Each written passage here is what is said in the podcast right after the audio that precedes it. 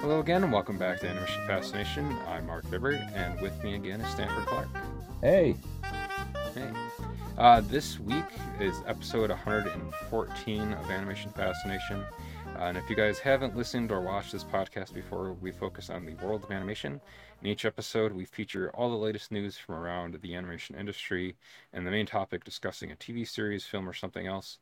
Whether it's traditionally hand drawn, computer generated, or stop motion, if it's animated, it is up for discussion to geek out about.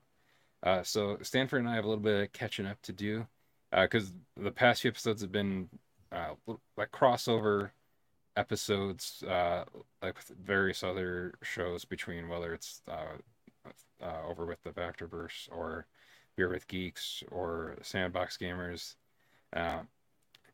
Stanford wasn't able to, to join for most of those. So now I'm gonna have to get your takes really quick on uh, Teenage Mutant Ninja Turtles: Mutant Mayhem. Yes, which so I totally loved. I thought it was I had absolute blast that film. I I just thought everything was spot on. I thought the animation was fantastic, was original and fresh, so fun to look at. Loved the cast. I really love that that they hired teenagers to oh, play yeah. the turtles. You know, to be the, the, you know, the voice of the turtles. The humor was fantastic. Jackie Chan. Oh my gosh, that just you know, that for me, I just thought that was just so yeah. so brilliant. Anyway, I loved it. I'm sorry I missed that episode because it would have been fun to gush more over it. They did such was, a great job. What was your favorite scene from the movie? the scene where, yeah, um, one of the fights uh, and they're like fighting in Jackie Chan style. You know, I mean, the way that oh, they yeah. animated. yeah. What was what's what fight was that, Marc? I mean, that was, um, and you you know you know which you know which uh, sequence I mean, but oh my yeah, goodness, I think so. So uh, great. Yeah, like you know you know that mine is the basically the side scrolling old boy homage scene yeah. with no with No Diggity yes. playing over that. Yes, and it's it's somehow already on digital for home, even though it came out in theaters. What? Uh, our episode for it came out August thirteenth. Which it was about, in August, yeah, yeah early August, like a month ago. yeah, which was about the movie came out like what August fifth. Was it August? So, yeah, so that was yeah, so that was less than a month. Wow. I guess yeah. I guess if you count like the, the two kind of sneak previews, they did that Saturday sneak preview, and then yeah, like an early. That's true, right? That's still only a month though, which I don't know. I mean, I guess the physical release of it won't come out until maybe November, December, right. but still, I don't know. I feel, sometimes that's weird because I feel like it's gonna eat into how potentially how well it's doing. I guess yeah. we'll see. I know it's not animated. There's some animated stuff in it, but like like the juggernaut that is Barbie this year is coming out in digital on Tuesday. Yeah. So we'll see how maybe that affects how well it keeps doing at the box office, especially because they're going to release an IMAX version of it later in September. Later, uh, September 22nd, I think. Yeah. Is, yeah. So we'll watch that with great interest to see uh, how that's all yes, will. there. Yeah. But, uh, and then you said you hadn't seen the whole season of My Adventures Superman. You'd watched the first episode. What did you What did you think of what you what you've seen of that? So, so much fun, you know. And it's just, I think for me, it was just a matter of carving out time to watch, you know, making it a priority. I yeah. I loved the. uh I thought the animation looked great. I, I thought it was fun to see Superman in anime, you know, or at least in kind of that anime style. Oh, yeah. And I just liked the tone of it, how uh it just felt like Superman, and it was, you know, cheery and fun, you know, lively and fun. I I, I was really impressed with that. Nice. Yeah. Yeah. Know, and I think we said it, but it's it was animated by Studio Mir, Mir, Mir, Mir, whatever. Uh, uh, South Korean animation studio. They did they did one of the uh Star Wars Visions. Star Wars Visions, yeah. Recently, yeah, the most recently. So um, and they they've done the the more recent like animated Mortal Kombat films. Oh yeah. Too. Uh, so people have seen some of their stuff some other places too, but yeah, I'm I said it in some of those, but like I basically had uh, like a day that I, that I was able to go through and binge. You're able to binge. Nice. Like, the third through tenth episode of the season to okay. finish it off. Um, but yeah, I, I, would highly recommend it to anybody that hasn't watched it. So if if you get some time to go back through and finish it off, I would definitely suggest that for you. Uh, but kind of going from there, speaking of Warner Brothers animation, yeah. Uh, we'll get right into our news this week. So the the first bit of news uh, is, and it, this has thing kind of been coming for a while too. Is uh, again, and I, I've, I've reposted this on the Animation Fascination Instagram and Twitter and uh, I think Facebook too. But just that, like, we support the Writers Guild strike and the Actors strike, and just want them all, everyone that's involved within the the guilds to get the proper compensation that they should be for yeah. the work that they're doing.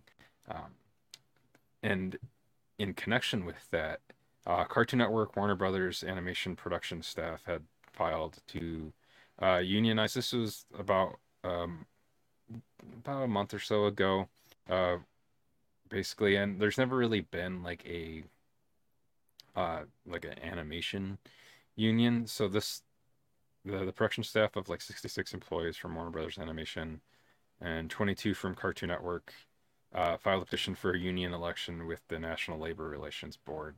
Uh, so it's seeking like voluntary recognition of the union as a part of the Animation Guild. Uh, so that would be like stuff that's Warner Brothers Discovery, so like everything that's on HBO Max, uh, and all and all that. And kind of in connection with that too, we've also seen uh, recent, like the visual effects uh, for yeah. specifically like Marvel Studios, like because they never Studios. had a union either. Uh, and I want to say uh, Disney visual effects in general. Yeah, I was gonna say, wasn't it just yeah, just within the Walt Disney Studios that they yeah yeah. So it's it's good.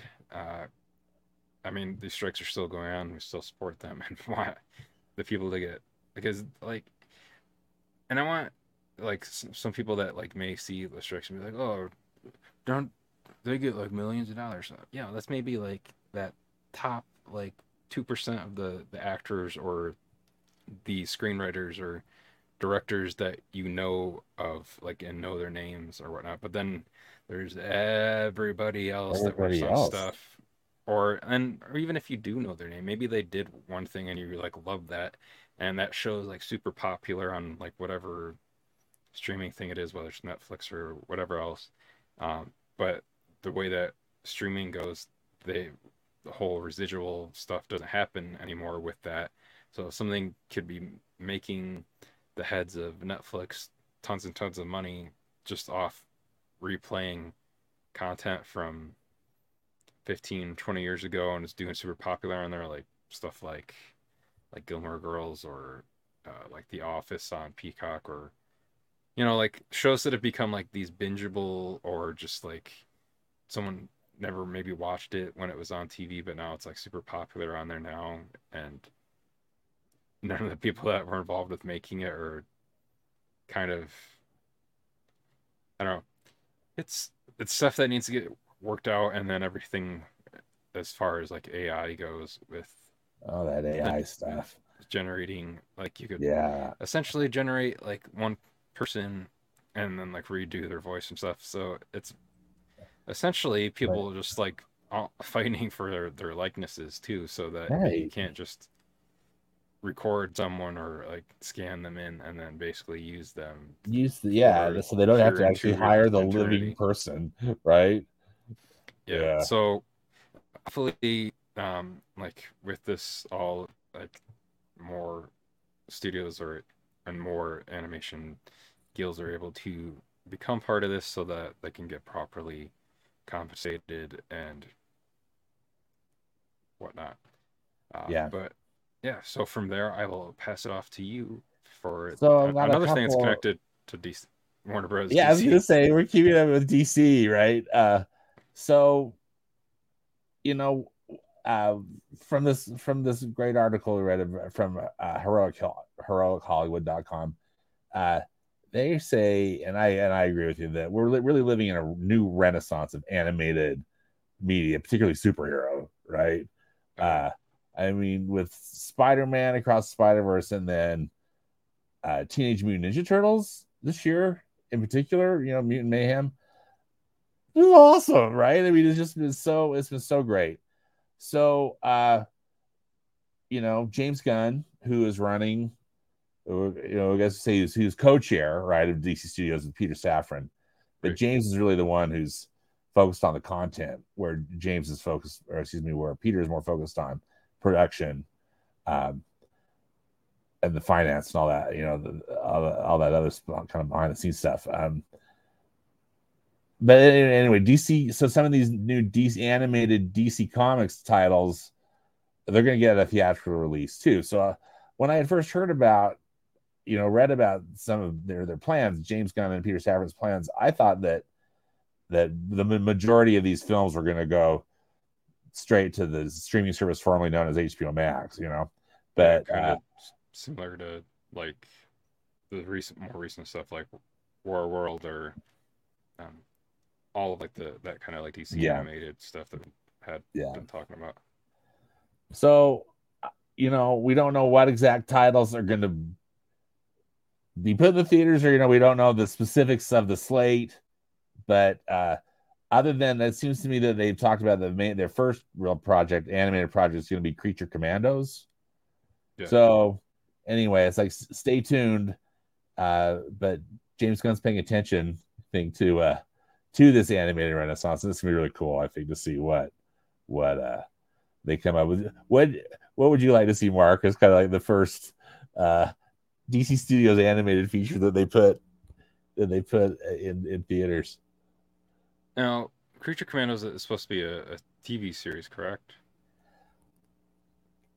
I think you're right, but also, you know, they're saying that it's, you know, are they going to have a, you know, kind of yeah. a two hour episode one, you know, that they're gonna put in the maybe put in the yeah. theaters. I mean, I don't know.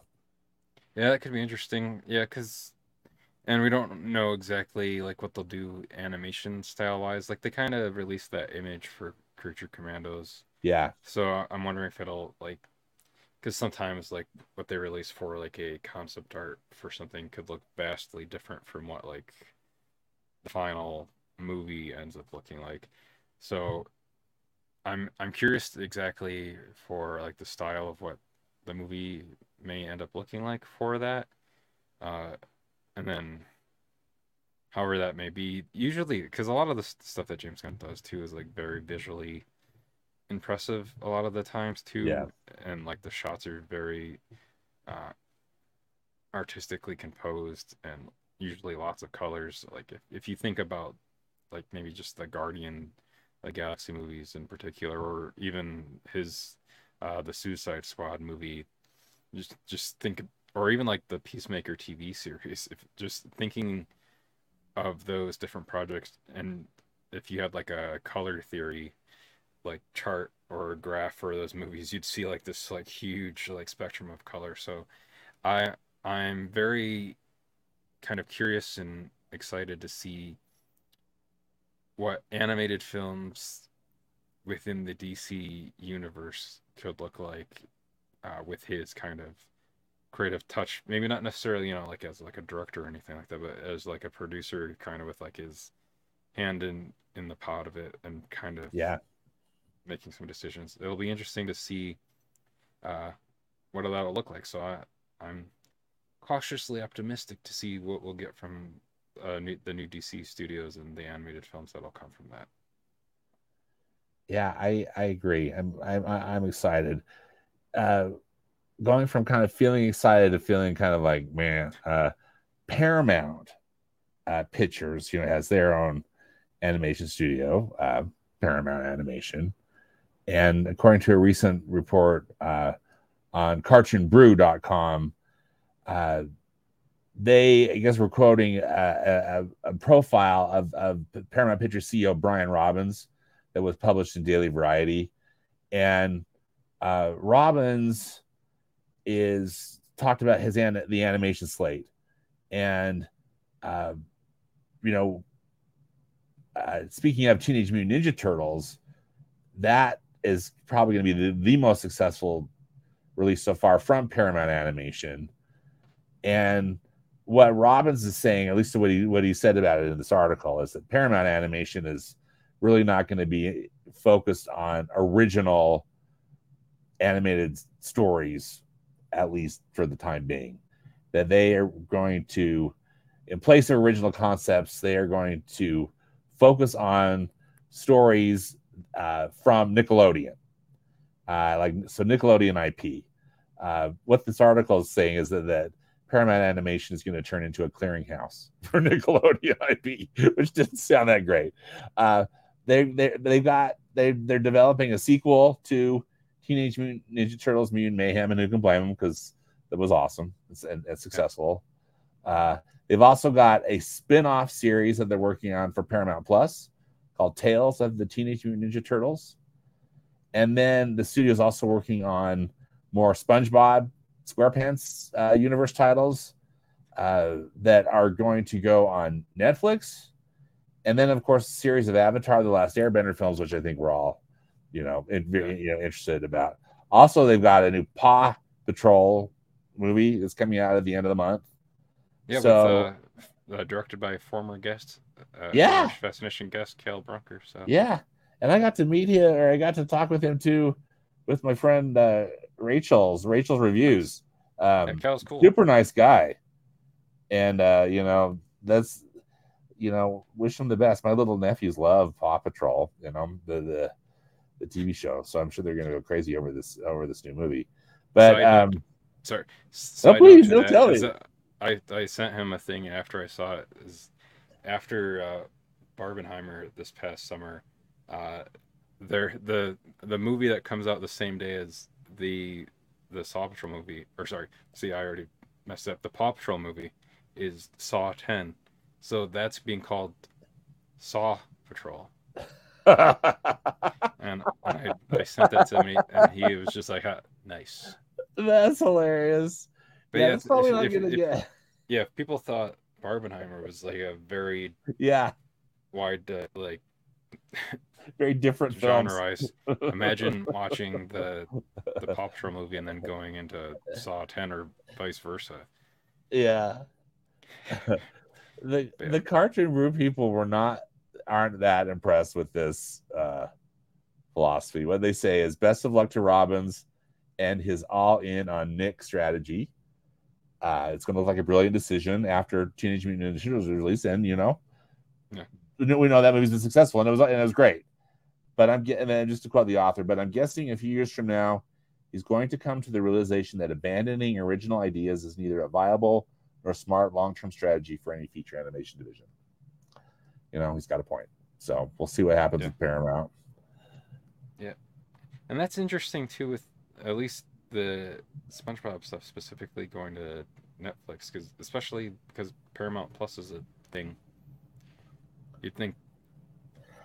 You'd yeah, think want, I just wonder how that works. If there was some existing some existing contracts as Netflix was on that spending spree, you know. Yeah, and uh, we haven't really talked about it, but it'll probably end up being this kind of like streaming bubble, like burst thing where I've already kind of seen it with like Max, formerly known as HBO Max, um, and Disney Plus doing like the tax write off like of the, like their original series that, where they've taken them off of their Um, and then other stuff like we're, we're not going to talk about it as a separate thing, but like Disney canceling the what was it the Spiderwick Chronicles TV series yeah. before. Uh, that's completely finished, completely done, effects, everything. It's like like it's in like like you could be handed to somebody and it's it's completely done,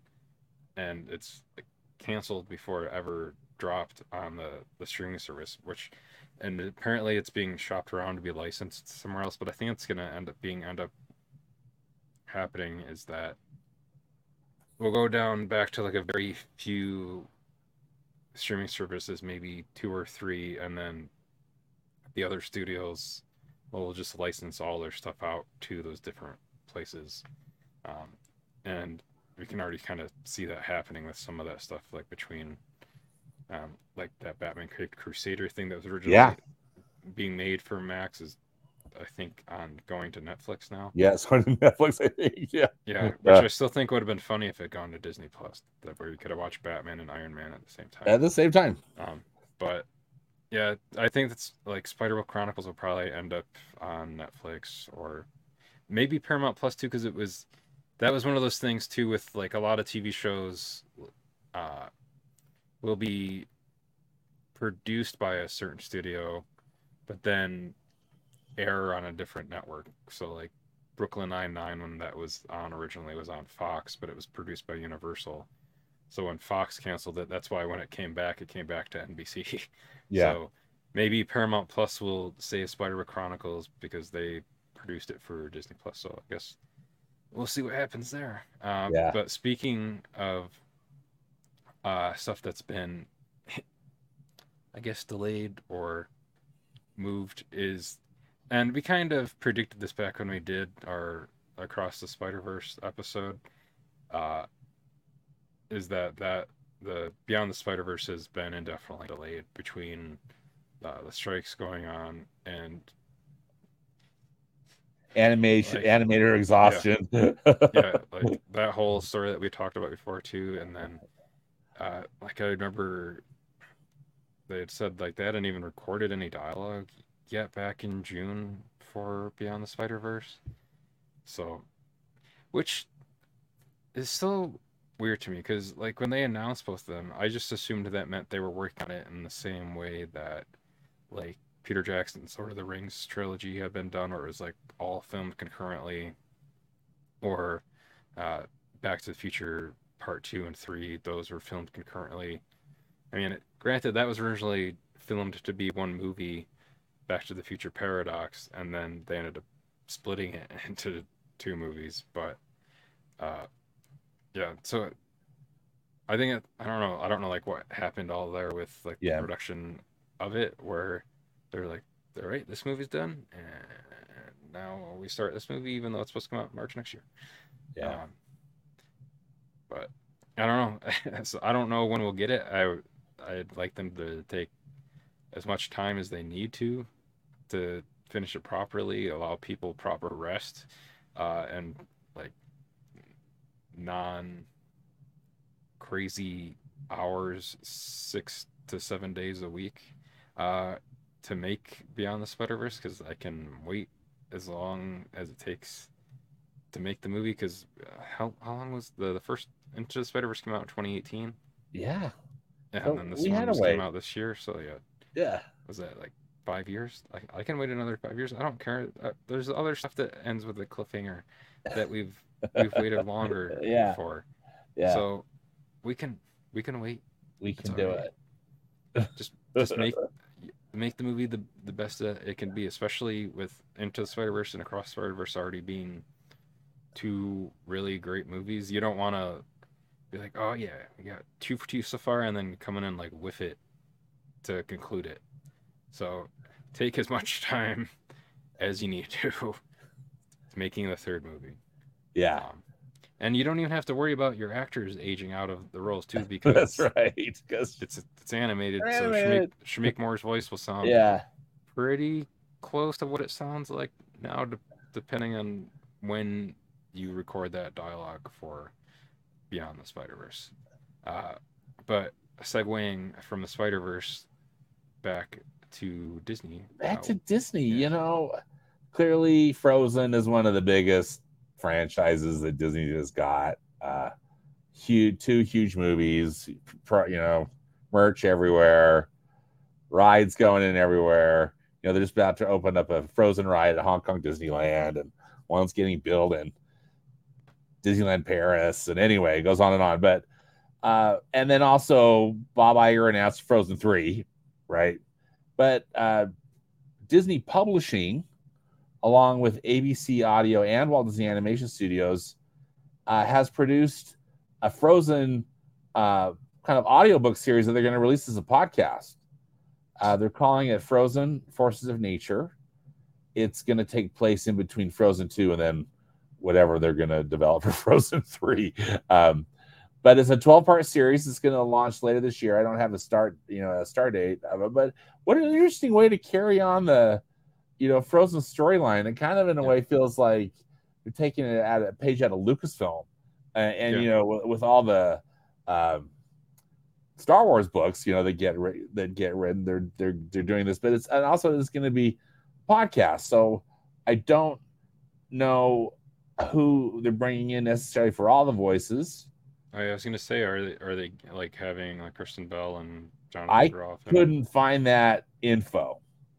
So so uh, I I don't know, but uh, you know, frankly, you think that they probably wouldn't, you know, given the given like the uh, uh, yeah, they fucking get a sound alike that's going to cost them a lot less money. But yeah, uh, especially with all the strict stuff going on. Well, then right. Yeah. So, but um, anyway, I think it's an interesting idea, and we'll see how we'll see how it rolls from. I can't think of another Disney property that's done that. You know, as far as kind of like carrying on the story like or the lore that they podcast. that they do a podcast for. Yeah, like a serialized. Yeah, yeah. So that's interesting. So, anyway, uh, yeah, Frozen Three will probably be called Frozen Three colon. Oh, there you are, Samantha. right. Um, the Liz Alesse, who's the VP of ABC Audio, says that ABC Audio is thrilled to introduce the power of audio storytelling to a new generation through the Disney Frozen podcast. This immersive series, created in partnership with Disney Publishing Worldwide and Walt Disney Animation Studios, taps listeners' imagination and offers parents an engaging, screen-free experience to share with their children. Hmm. So, interesting idea. I, mean, I think it's going to be very interesting to see how how it works. One thing we know about Disney is they're pretty quick to can something if it's not oh, yeah. successful. so, so or to, uh, guess... or to, stretch it out as much as possible as possible if it is successful. right.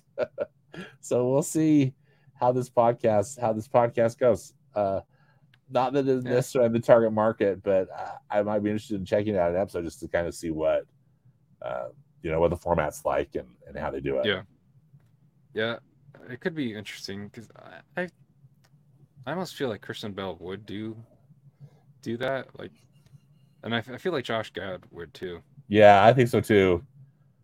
Him, him in particular, just because of like what he was doing during most of the beginning of with like lockdown and COVID and everything, with like doing all those like reunion uh, shows that he was doing on there with like the Goonies and whatnot. I, yeah, I feel like it's like kind, and he like loves being Olaf and doing like doing anything related to to his time there with. I mean, like the, whole, the entire cast is, are now Disney legends uh, from the most recent D twenty three. Um, Dina, Jonathan Groff, Josh Gad, Kristen yeah. Bell, all all now Disney legends. Um, so and it'll be interesting to see what they do for the like a third movie too, especially like kind of like where they left it after part two, uh, like with Elsa like going off essentially to run her own kind of Ice Kingdom ish thing, and then now Anna will actually be the Queen of Arendelle. Um, should be interesting, especially if that podcast series will be like set in between that and maybe like how they'll possibly like because you know they're gonna make it so you could watch the third movie without having to listen to that yeah but but then all, you're gonna also have to reward people that did spend the time to listen to that in some way when the third movie comes out be like see See, you're glad that you watched it now because now you got this thing that was going on back over here that maybe you wouldn't have if you didn't listen to the podcast. Yeah. But it's it's still not wholly you know the third movie doesn't rely on that, so it's all right. Is there gonna be like frozen canon? you know, like I mean like how stuff it, goes with uh with Star Wars. It, if you do want uh videos on the frozen timeline, our our friend uh, Dakota over at Geek Critique uh, did say he was going to be doing some Frozen timelines. He's already uh, done a bunch of MCU ones. He's done a few for the James Cameron Avatar movies. Uh, and he he I know that he wants to make some Last Airbender ones, and he had talked about wanting to do Frozen ones. So if if anyone is interested in those timelines, you can eventually check them out at his channel, or he'll do those too, because he he goes very in depth in them, and they're always very well done. So I would highly recommend those if you're interested in watching those too. Um, so moving on from Arendelle to uh, Isla Nublar, uh, Jurassic Park is getting an animated Lego special coming to Peacock. Uh, so you know, Star Wars already gotten a bunch of Lego specials on Disney Plus. Um, so I want to say this is the first Lego IP special that isn't Star Wars. Because there's been like Lego Jurassic Park stuff on Netflix before, like with like the Owen Grady, like Jurassic World era kind of stuff with that. Um, but this is like specifically uh, for the the first film of Steven Spielberg's Jurassic Park. It's going to be a 22 minute special titled Lego Jurassic Park: The Unofficial Retelling, uh, and it'll ex- stream exclusively on the on Peacock this fall. And the poster um, looks like the you know like the iconic Jurassic Park logo, um, just assembled out of logos or Legos, not logos. Uh, which actually the plural of Lego is just Lego. Legos. That's right. It's not so, Legos. var- variety. You, you done you done goofed with, with your editor Legos. Uh, but yeah, catch that. So this should be it should be interesting. The the art also had like a a Lego ver an Lego version of like an older version of Jeff Goldblum uh, looking at like the parts of the the Jurassic Park eye like iconography that had fallen off, and he's just and it looks like his shirt's ripped open a bit because it's like that classic, the classic like Jeff Goldblum. Yeah. yeah, and it's a, a, play on a line from the movie where it says, "That is one big pile of bricks." So. yeah, I mean, I'll I'll check this out. I'm sure, like the That's Lego specials. Yeah, they they always have like they are uh, so clever. Very yeah, like tongue in cheek, like a reverent humor. Yeah. The video games do that too.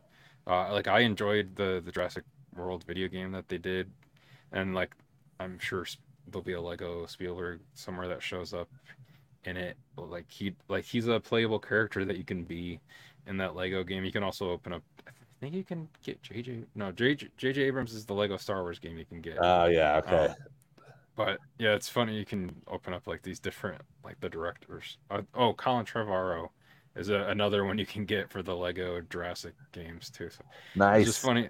They're like, yeah, I'm just playing the Lego game as Colin Trevorrow. but yeah, that'll be. I'll I'll watch that because Jurassic Park is one of my favorite movies, and it'll be interesting. Yeah, it's good. I see how they do that. That sounds like it's gonna be really fun. All right, so moving on from Isla Nublar to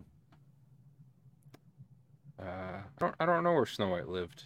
Uh, where Snow White lives. The kingdom. Uh, yeah. Yeah. The her the the enchanted Snow White kingdom. Uh, I, I don't think they ever say it. Like she's kind of like either. the least developed lore wise for like setting and some other things in that. Like their, their prince in that for the longest time was just the prince. Uh, because Cinderella's was Prince Charming, not in Snow White even though Once Upon a Time TV live action TV series, Prince Charming is Snow White's. Uh, okay. So I don't know, but anyways, uh, we got speaking of Cinderella, uh, how we got the 4K release of that earlier this year. Just yeah. So just in August for everybody. It came out a little bit earlier if you have Disney Movie Club. Yeah. Although it doesn't seem like they're gonna do that again with Snow White. With Snow White. Uh, which, which, what the heck? Um, yeah, but, a bummer. Yeah, Snow White is going to get a 4K Blu-ray release uh, just about a literally a month from the day we're recording this. Uh, so it'll come out October 10th of 2023 for the first time. Um, there's also going to be some retail exclusives, including a Best Buy special uh, special steelbook. Like a steelbook, yeah.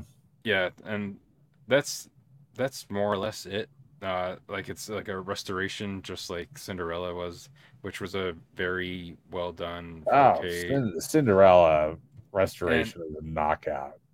Yeah. Well, while we're talking about this, I didn't put it in the notes, but thinking of this is that so Disney is also for their 100th anniversary. Yeah. They're putting out the we talking about this today. Uh yeah, this this box set that's 100 films from Disney and Pixar from 1937 to this year 2023. Now, now it looks really cool. It's like it's like these three. Yeah, it's, it's like these three kind box. of box, these big um, volumes of beautiful yeah, artwork. Like, the way that they've inserted the discs and and you know on on each of these pages. Yeah, and it's like it's, it'll like open up and like rest on itself. Yeah, uh, it's really cool. Now you need a big table. yeah, what's what's not cool about it though is now I know that you know how much it is, but if you were just going to I don't know, really guess about how much something like that was now how how much do you, do you think that would would be standard? Well, I was thinking it was going to be around like four hundred ninety nine dollars, you know, or five hundred dollars, uh, which I yeah. still think was pushing it. But I thought they're Disney, they're gonna kind of be greedy and you know um, try to make something maybe interesting, but uh, but the thing is too that I don't know is is are they just using the same physical media that we all already own? You know, the Blu-rays of yeah. all these all these films. It's not like they're creating new editions with new, you know, content or anything. It's just going to be these these existing ones in a much fancier package. Yeah. And then they've so, added a, a, couple of other things, or at least one thing in particular that that, that uh, maybe has changed changes the price. And I yeah. know I'm not playing, but holy cow, maybe some people will. Yeah, like uh, if people are watching, I, I put up a photo of like a screenshot of the the packaging and whatnot for it. But one of the so like one of the things with it is, yeah, like you said, it's it's only Blu-rays, so it's even though there has been some 4K, some 4K. releases of more recent films, you know, like Tangled, Princess and the Frog, so on and so forth, and now getting like I just said, some restorations of like Cinderella, Snow White um, this is strictly Blu-ray, no 4K.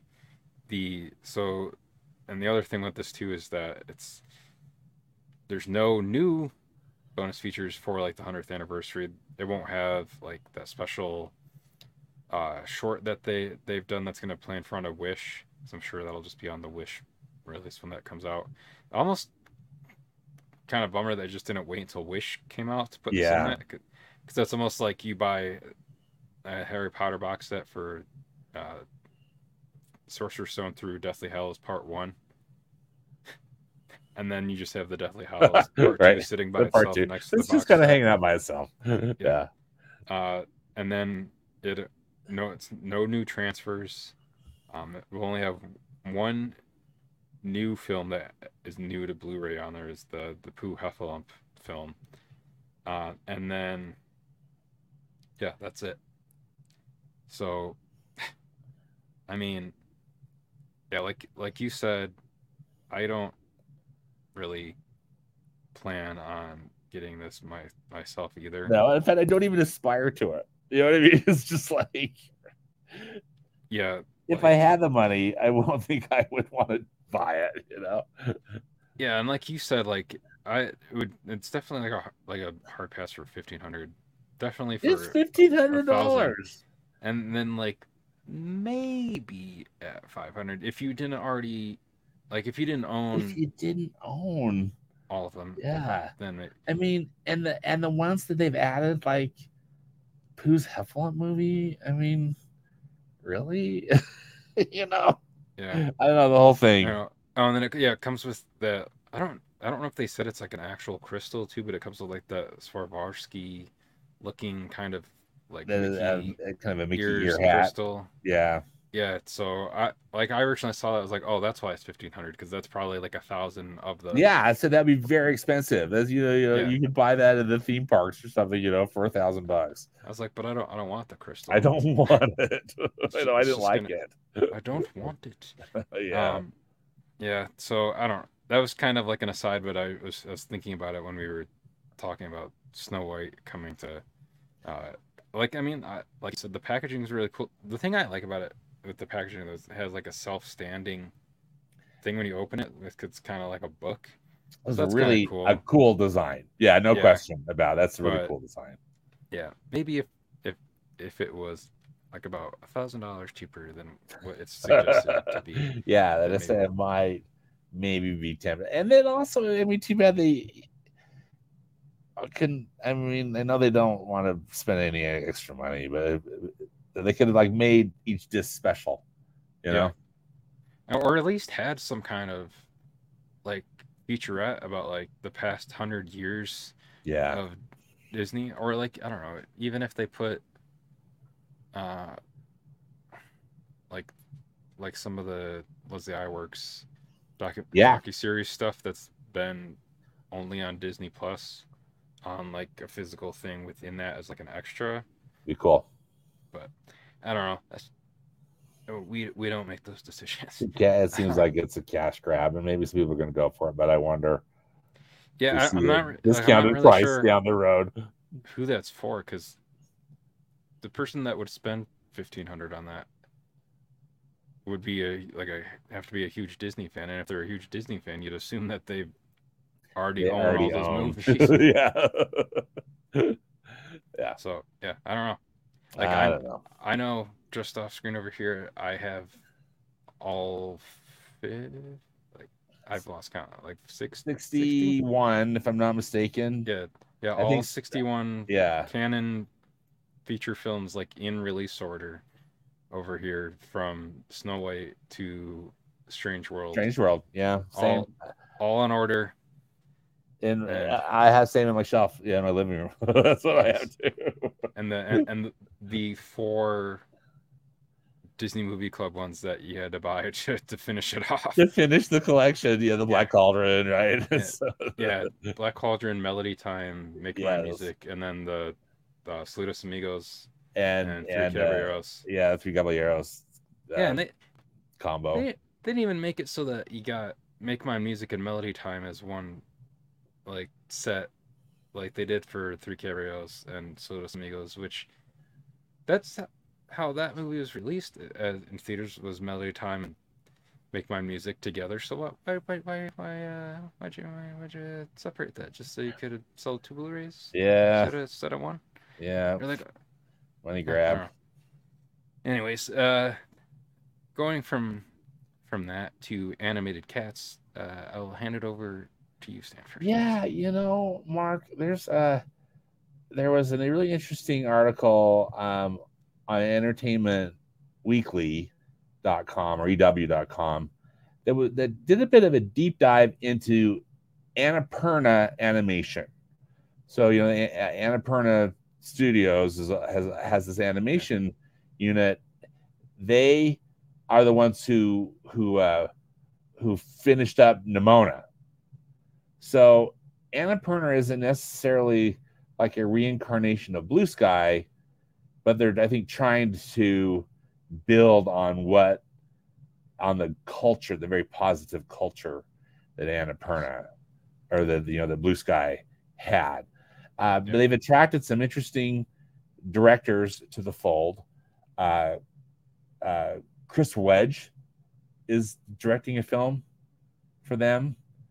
Uh, also, uh, co-director of Nimona, Nick Bruno, his his next title has been uh, released, and it's uh, Stray, which is based on the uh, on the adventure, uh, you know, the video game from Blue Twelve Studio. Have Have you ever played Stray or heard of Stray? I, I think I've heard of it, but I I've never played it. Yeah, uh, so my my son is like uh, very much in, into video games, uh, and he so Stray had started as like an like an indie kind of video game, where originally the only way you could purchase it was like through like a digital copy of the game, and I want to say that it was like through like a some kind of crowdsourcing thing like Indiegogo or GoFundMe or something along those lines to to get the the game finished. Um, but they eventually did have a physical copy that came out for that too. One of the things on that is we have the game. I haven't played it yet. Um, I know that my wife watched and played it a few times. It's kind of cool. Is like with the PlayStation controller, there's a, there's a speaker on the controller itself, um, which sometimes will play sounds. Uh, and it it freaked our our dog Sylvie out because the like when you're playing you play through the game as the cat um, so you're like doing going through like levels and stuff and it's um, definitely look it up too because it's very uh, like realistically animated and, and, everything. It's like in this futuristic looking kind of world that it's set in um, but like the cat you can make the cat purr at different times but and like the the sound will come through again like the controller. So Sylvie would be like sitting like watching him play the game in our media room and would hear the cat purr on the controller and be like, "What the, the hell was that?" Yeah. Just because if she sees a cat in real life, she will freak out. So she was like, even when I watched, I think I talked about it like last year when we talked about the Apple uh, TV Plus movie Luck. Yeah. The the cat in that where she was sitting and she's like, "Wait, what?" and like was trying to get to, to him on the TV. Yes. Um, so she was she was kind of doing that. I've I've heard stories of other people that like have cats too that the cat would watch them play the game and would kind of get freaked out or try to see what the heck was going on when the like their controller would purr or something like that. Yeah. So this is kind of this is a cool translation to I feel like it it fits too cuz uh what I'm wondering is and I don't know if it maybe like how it is in the game because I, I just know my son played it. Yeah. I would like to play it. It's here, like I have the access to it. I just haven't played it yet.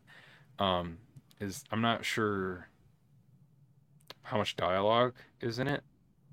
Like maybe how like how close it would be to say something like WALL-E, you know, where the first yeah. thirty minutes or so of that is essentially a silent film with just like ambient sounds and whatnot. So it, it'll be interesting to see.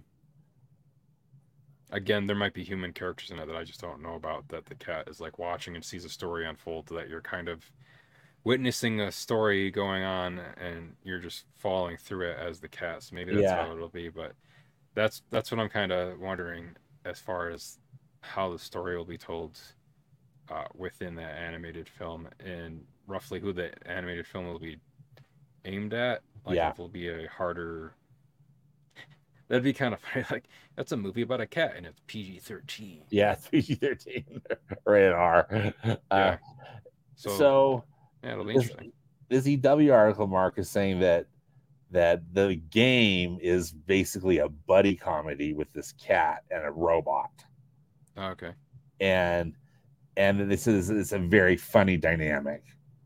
Nice. Uh, with it, and and that's one of the I think the reasons the game was so popular is that you see the world through this point of view of the of the adorable cat, and you wonder how you know they how how the game developers pulled it off. Uh, they're hoping with the story that they're going to be able to pull it off. They refer to this type of story, Marc, which I think is, I never heard of this phrase before. They call it hope punk. So rather than steampunk, they call it hope punk it's a narrative concept that optimism is a form of resistance.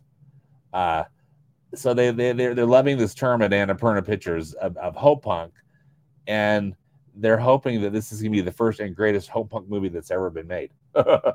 so anyway, I you know I, it's going to be interesting. I'm I'm I'm you know I, I am in. I want to see what they uh what they what they've got in store, and I think looks sounds like Annapurna Pictures is going to be definitely a movie studio uh, to watch. I think they're going to they're, they're, they're going to be creating some I think some really interesting stuff. Not on they're not necessarily trying to be you know Blue Sky Studios version two, like we were talking about. But clearly, they I think they've got enough DNA of people that had worked there that uh, I think I think you know they're they're definitely gonna be a studio to watch. Nice. Uh, and so the next thing that I'm talking about is so Elemental, I believe, is already available to purchase digitally. I think it is too. Yeah, uh, it's coming out later this month on the 26th physically on Blu-ray. Yeah, and then it's going to be on Disney Plus as of Wednesday. Yeah, September on Wednesday, 13th. 13th. Uh, so yeah, so for people that haven't watched it yet, but this movie is like the the little movie that could because people wrote oh it off goodness, right, right away. Uh, and then it kept going and going and going, oh, and going. It's been one of the happiest developments of the summer for me that Elemental had legs and you know people were discovering yeah. it and, and really enjoying it because I was so bummed because I you know I absolutely loved it and then it had so much bad press and there was so much negativity about it and I was really distraught. you know? yeah. uh, but anyway, happy ending. Yeah, it's and what's bums me out about that too is like sometimes like some it's not all like movie blogs or movie news sites or stuff like that. They're kind of just like feed the popular narrative of stuff sometimes. Yeah. It happened with uh Blue Blue Beetle more recently with oh yeah movie where people like wrote that off right away, but that movie also has strong legs to it. That it's, you know, it's not having too much of like a diminishing return week after week. So that this is also kind of like a more recent thing in the past years too, where it's this whole thing of like if you didn't have a two hundred million dollar opening weekend, your movie sucks. It's a failure. Yeah, your, your movie bombed. I mean, that that's used to that used to be how movies did in theaters. They they would go to a theater and they'd be there for six months. Yeah. Just I mean, you can do that again. Still, people will.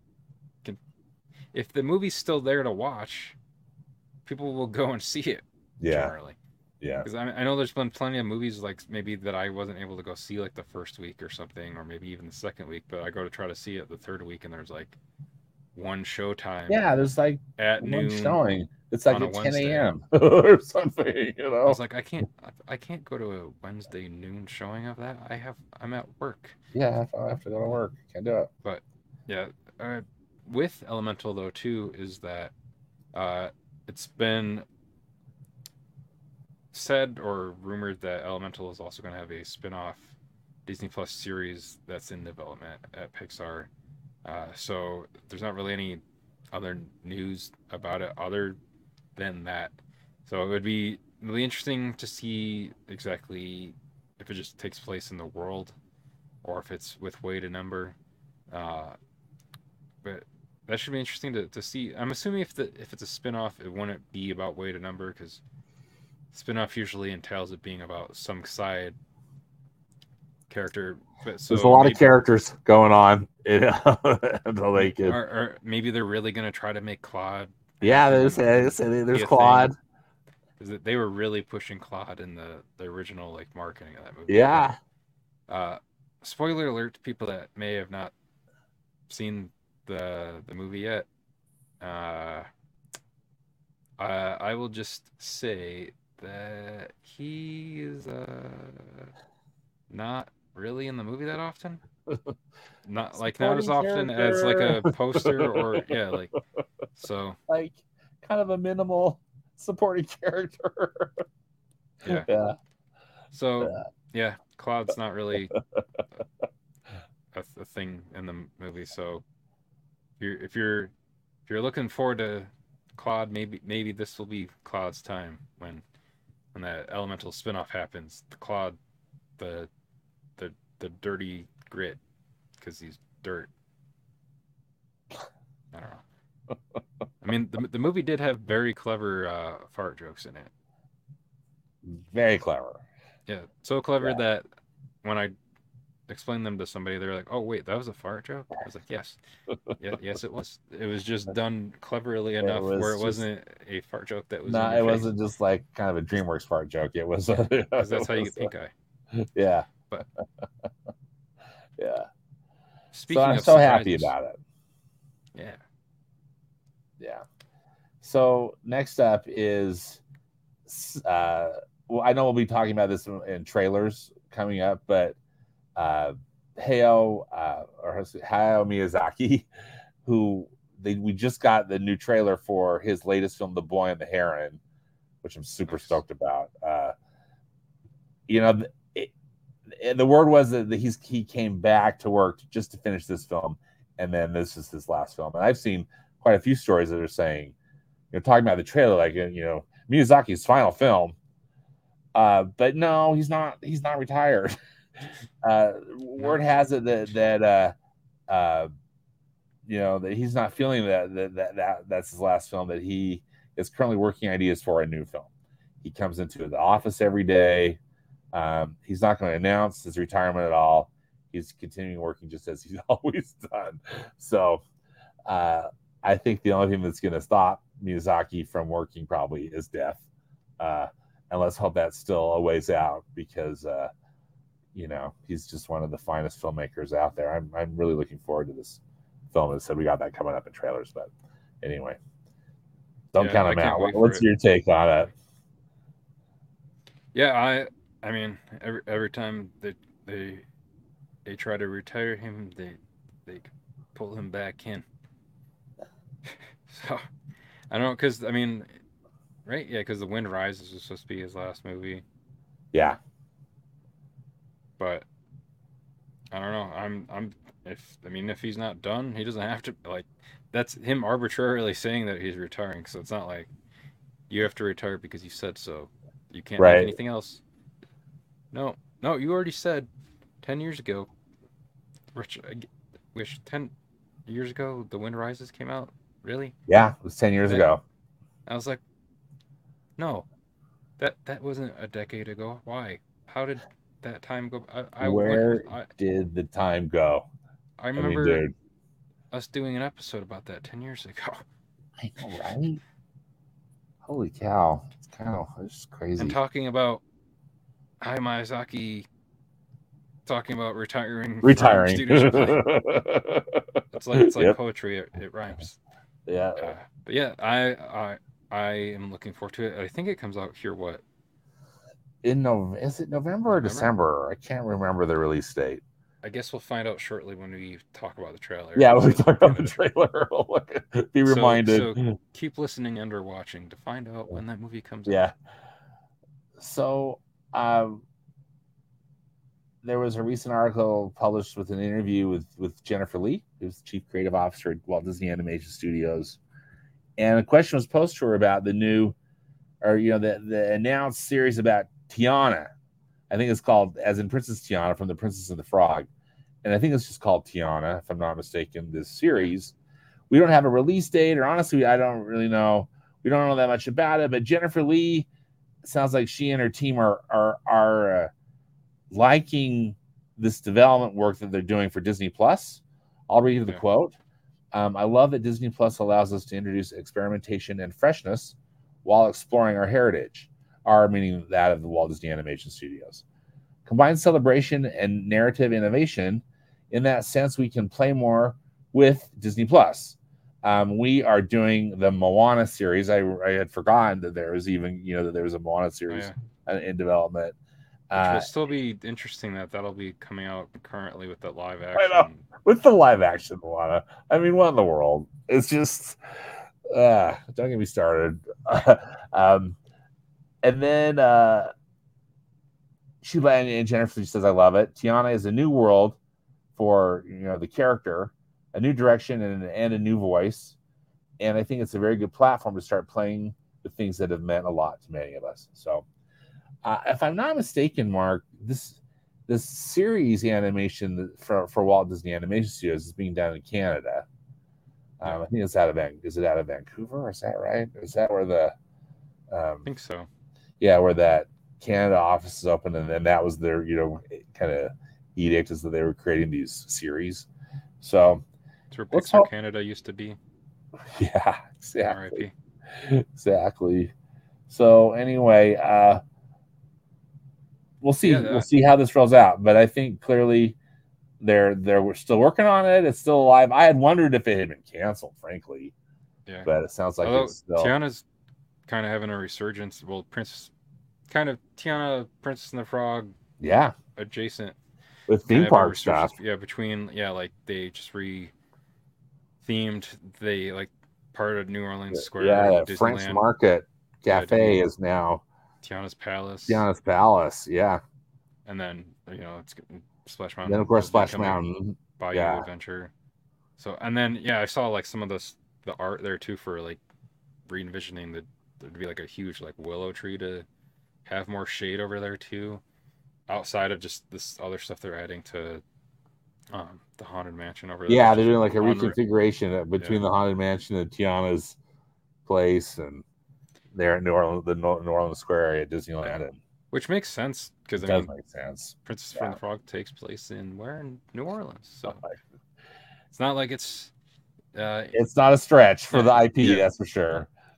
Yeah. So, and I I'm also glad that they're not gonna like change the animation style for that that series too. It'll be it'll still be the hand drawn yeah uh, animation uh, that we have for Princess. They're not turning into some kind of CGI. yeah, yeah. Like, I mean, I'm sure it could it would it could look okay, but it's like I don't know.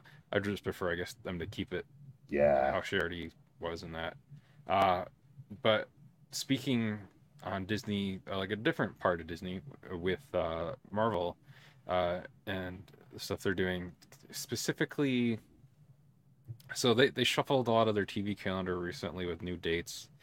Um, I mean, they have plenty of, of their live action shows like Agatha and Echo and uh, like a few other things with that. But the ones we're going to specifically talk about are uh, X Men '97, uh, which is kind of, kind of, sort of the continuation of the 1997 X Men animated series, and then What If, uh, which is their anthology series that they already had a season one of uh, last last year or two years ago.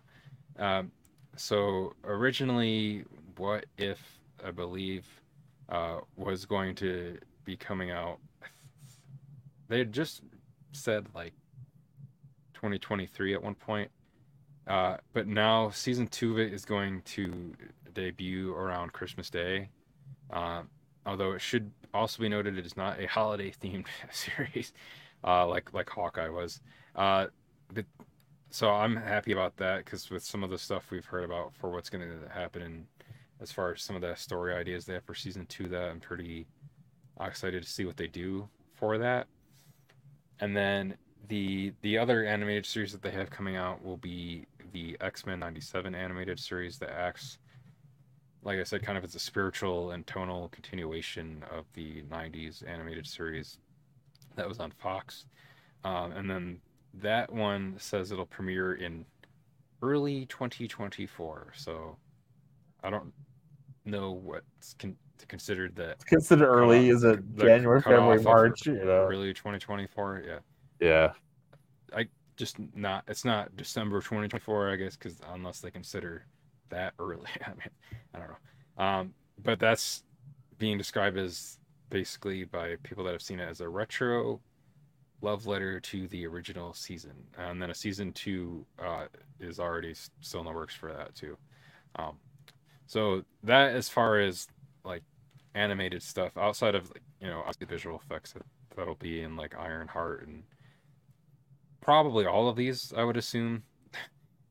Echo, uh, we know that Loki's gonna have visual effects in that, uh, and just basically all of the stuff. I some now like some of the stuff they had too is, uh, is taken off the schedule or it just says uh, on pause and I remember, like, I'm gonna be quick on this because it's not strictly their animated stuff. I just remember, like, again, people freaking out about stuff, and it's again how people like write headlines to stuff specific. I I kind of hate the game to this stuff, where it's like, or how specifically people are writing headlines to get clicks for them, rather like being deceptive about it, or it's it's like yes, yeah. if you read the article that that is a link to, it'll say show why Ironheart was taken off the schedule and why Daredevil and Wonder Man are also on pause. It is because of the strikes. Ironheart is finished filming, but that's not always not like you know the end of making something. There's probably ADR for that they can't do right now because of the strikes. Daredevil is also on pause, and Wonder Man's on pause because again because of the strikes they can't shoot anything. So that so they're trying like people are making this whole narrative about like oh they took Ironheart off the, the schedule. Know, it's really bad. Really, it's like oh you're not making a Daredevil show. Like, no attention. it's just they can't do anything else with it right now yeah. because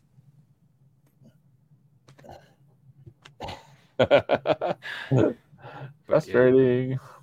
yeah. So X Men '97. What if coming very soon? I, am excited that we will get What If this year. Yeah. I was assuming that the that Loki was going to be the last Disney Plus show, like of Disney Plus Marvel series that we would get this year, which I would. I mean, I'd be okay with. I mean, I have a dog named Sylvie, so there you go.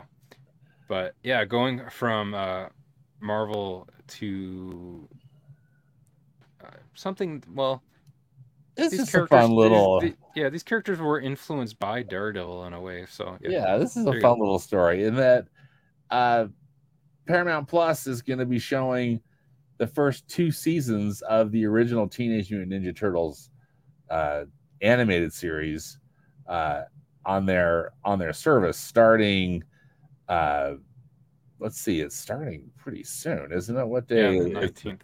Yeah. So um, that's gonna be fun. If I'm not mistaken, Mark, the first uh, episodes screened in uh, 1987. Is that right? Is that right? Sounds um, right.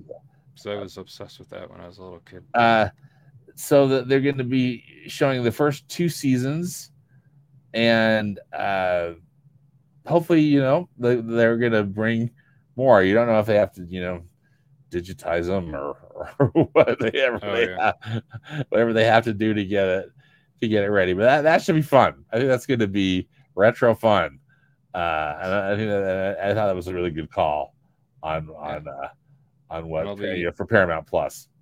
That'll be good for like any of like the like younger generation of kids that maybe just saw Mutant Mayhem that like, yeah exactly Turtles that now they'll have access to some older versions of it there on Paramount Plus to watch. Yeah.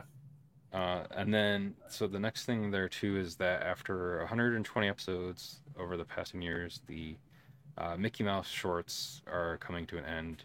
Uh, so, like, if anyone's been on Runaway Railway at uh, Disney World or now more recently Disneyland. Um, like it's that take on on Mickey Mouse. Ren and uh, Mickey Mouse as well. Yeah. yeah. So the the Steamboat, silly, the final short of the wonderful wonderful world of world Mickey of Mouse Mickey series, Mouse. Uh, basically serves as the series finale and final episode featuring the Paul Rudish take on the uh, iconic character. And I, I haven't watched this one yet, but I remember reading or seeing that specifically they did something with Steamboat Willie in this because it's coming because you know how like the copyright law works is usually it's 100 years. I mean what what anniversary is uh Disney yeah. yeah uh, Disney's 100 Mickey Mouse is 95 so yeah. Yeah so and like that it's specifically the Steamboat Willie version of Mickey Mouse that's like coming up for expiration. So I think this is almost kind of like a way to like re basically restart that clock. Yeah. On, on yeah. it. So it's I mean, you can't can't can't be mad at playing the game on that to to use them in some way. It is funny, look up if people haven't seen it, John Oliver, Steamboat Willie, and Mickey Mouse, uh, because of like the possibly like the comment like the public domain common use for it. Yeah. Uh, there's there's an episode of last week tonight from earlier this year before the strikes where uh, he had a, a version of Steamboat Willie, uh, like in co- full costume, uh, last week tonight with John Oliver.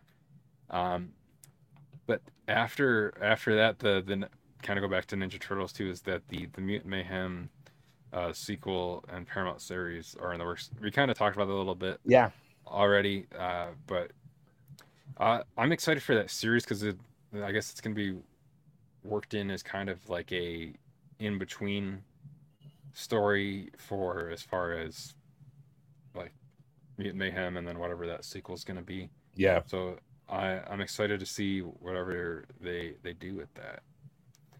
Uh, so that is the the last of our news this week. So from there, we're gonna get into our trailers, and I'll set up our screen for that really quick.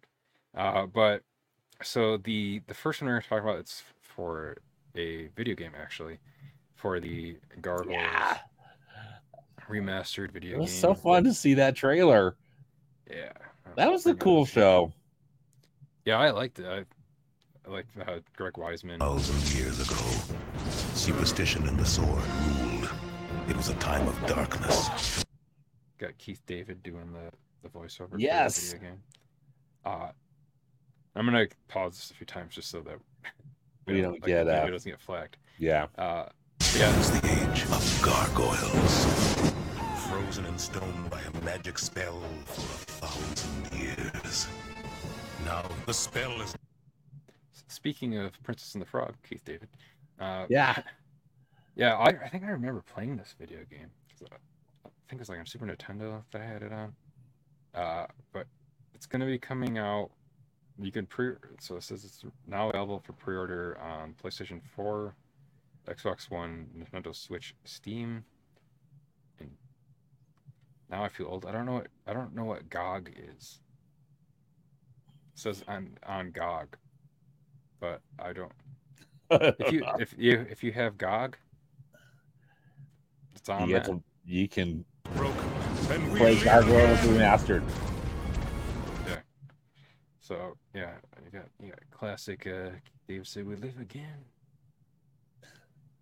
But yeah, it's it's cool that they've been doing this with like some of the, these older side-scrolling Disney games that came out for like Super Nintendo and like Sega Genesis. You know, uh, it's so smart. I mean, because you've got this built-in audience, right? Or people who loved the game, yeah. you know, as a kid or whatever, and then, then just to be able to play it again, but on a you know on a console, it's it's, it's, it's perfect. We are defenders of the night.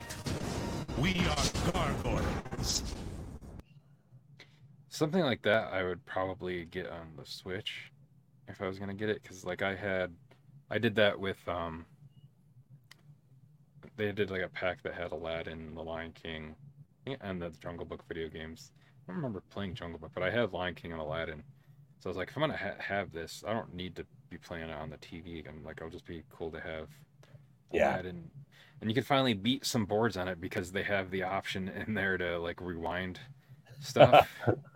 nice. So, uh, like if you fall down a hole or something, you can you can rewind it and uh, not die.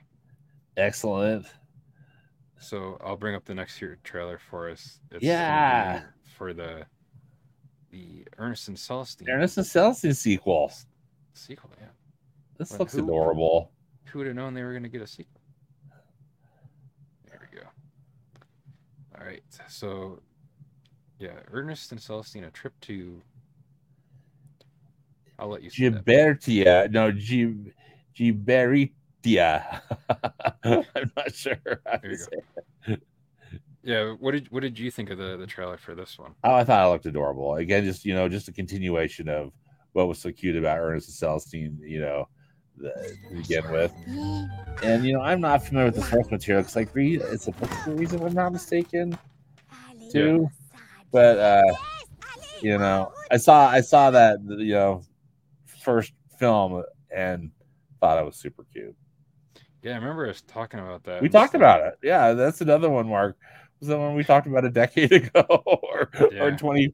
It was twenty fourteen or something. I can't remember. Yeah, feels like yeah. Um, yeah, where it's like this like watercolor paint kind of look to it. Yeah, animation's beautiful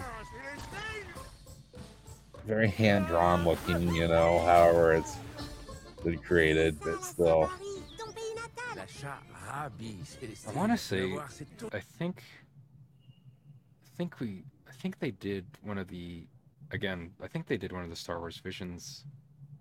Oh, interesting. Okay. I don't remember which one. I remember us talking when we talked about that. that yeah. I think I, I don't remember which one it was, but I, I think it might have been that the ballet one.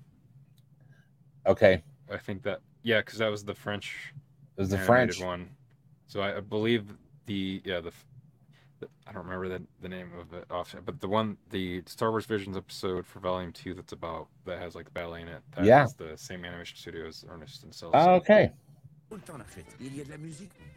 Yeah, even the trailers in French. So. Yeah. I say, I wonder if they're doing. You know, I haven't looked into enough to know if they're doing an English dub, but. Uh,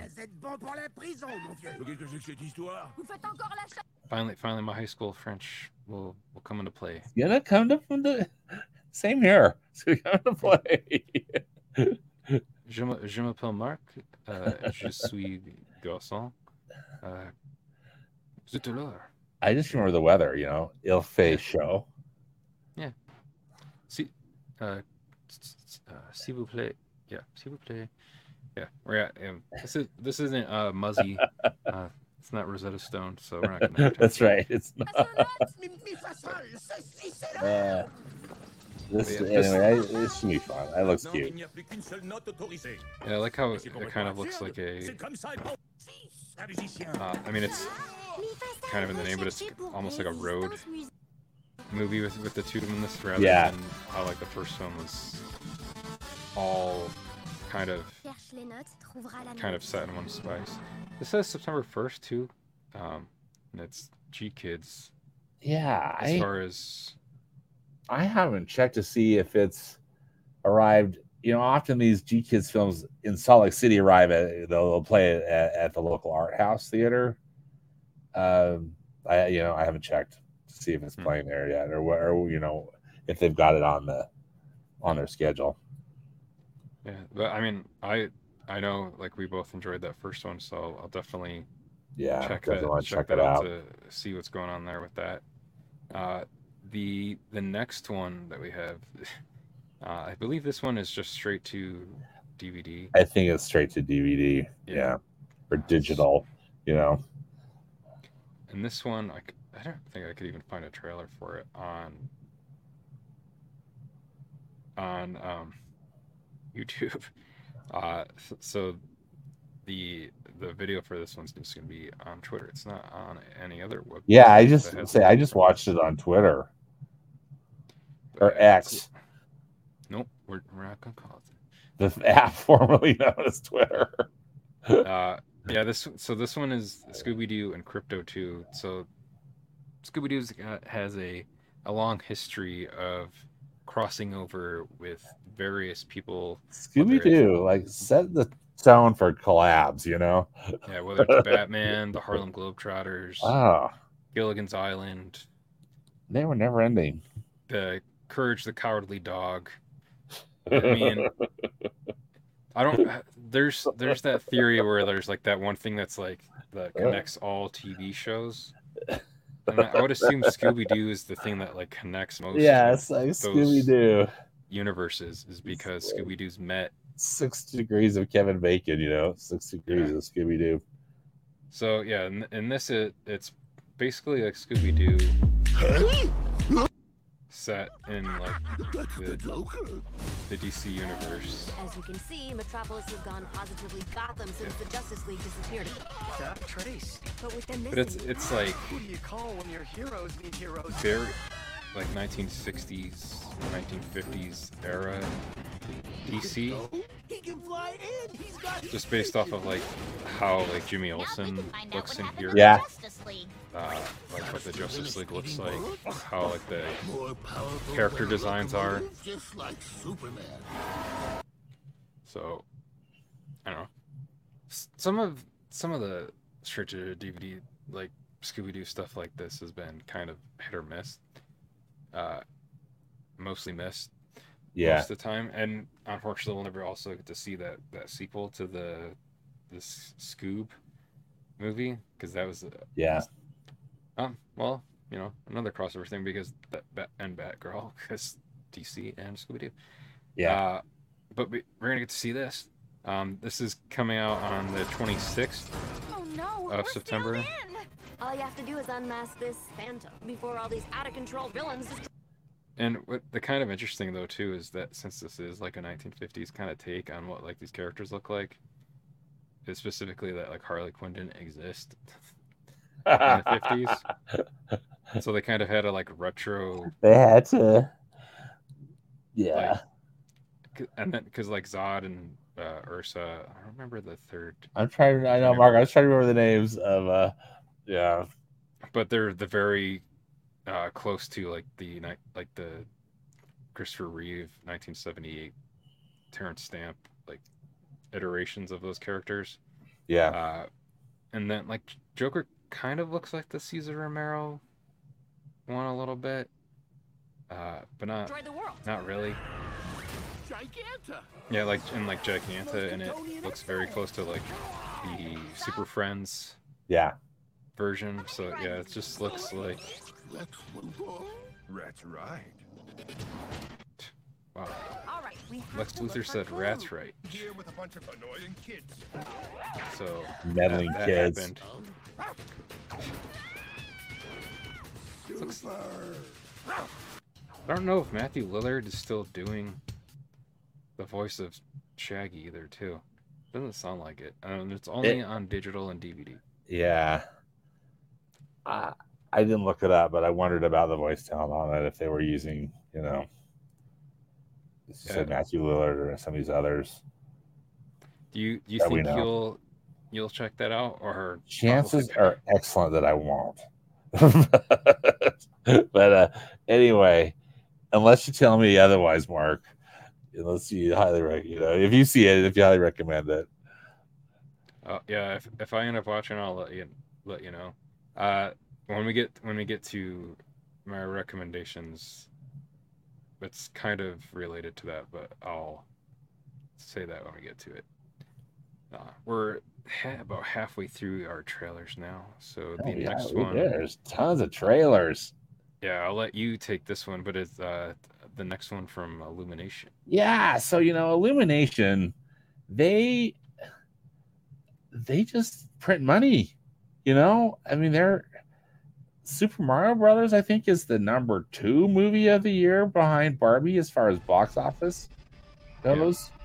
Um, their next film is a comedy uh, called Migration, which you know clearly we're looking at, and it's about a family of ducks that decide to migrate, but it looks like their migration goes horribly wrong. And I don't know if it's going to be kind of like National Lampoon Vacation kind of thing, Just with or ducks.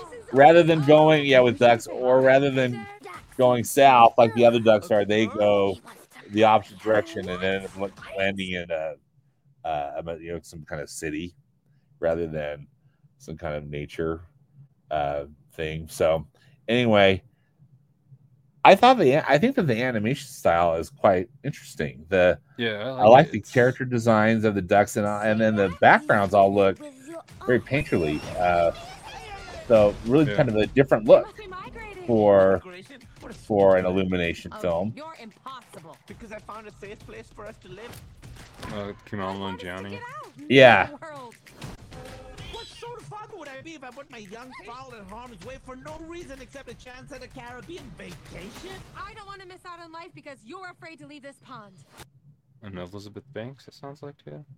Yeah, I'm trying to. It's, They don't. They aren't touting the vocal cast, you know, as uh, well, I have Uh, it like all written out here. though. on the on the in the trailer, but I think they probably have it listed in the. Oh, They have it so there in the in the YouTube.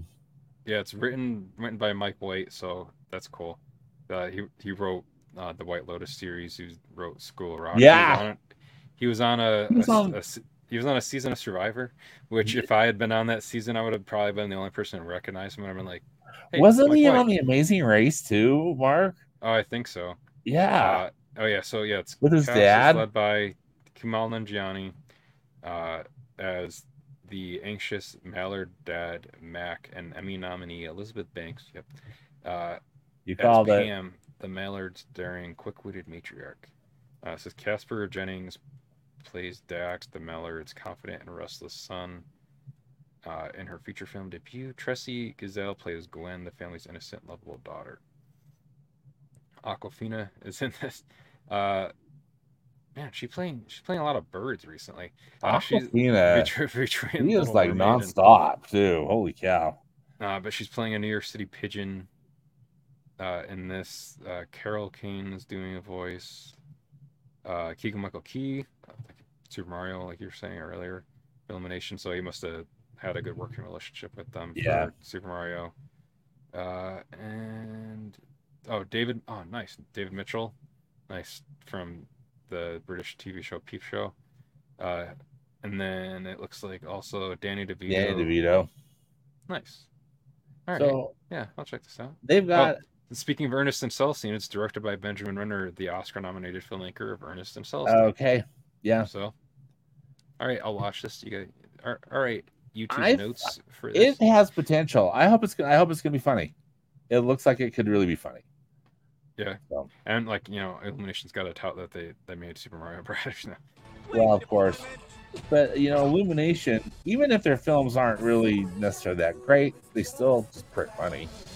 You know, yeah, referring to earlier, and so. they always look really good too. Yeah, I think that I, I just thought this this had this had potential.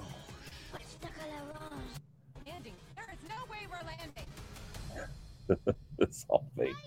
Yeah. yeah, so it's yeah, it's even like.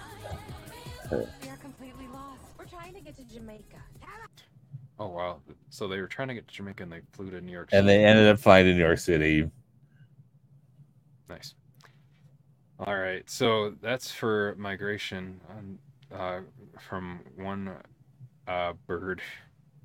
Yeah, so you know, one of those things that I never necessarily, I mean, I welcome it, but I never thought that would happen. We're getting a sequel to Chicken Run, the great comedy from Aardman Animation.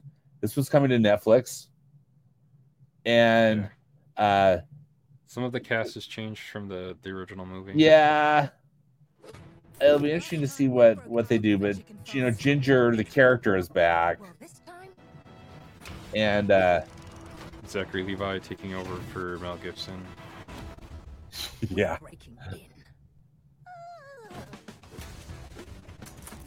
It's an impossible mission. And that's when they're breaking in. They're right. It's like kind of opposite. They're trying and they're trying to save their world. And there's this and this comes out. Uh, it's it? in November, it, December fifteenth. Okay. Yeah. Yeah. It says for Ginger and the flock, all is at stake when the dangers of the human world come home to roost. They'll stop at nothing, even if it means putting their own hand, or, sorry, hard-won freedom at risk to save chicken kind. This time, they're breaking in. Uh, oh, uh, so it's called Dawn of the Nugget. So yeah, Chicken Run means... colon Dawn of the Nugget. Is this like when chicken nuggets became like a thing? it's kind of morbid, isn't it? yeah. Is impenetrable. Yeah, and you can't get in either. I just am happy to see another movie from Aardman. Yeah. Uh, and then the, you know a sequel to such a fun film. Uh, we'll see how how it comes together. I hope it's, it's gonna be good. Time. It's all right. I went before we left. Nice.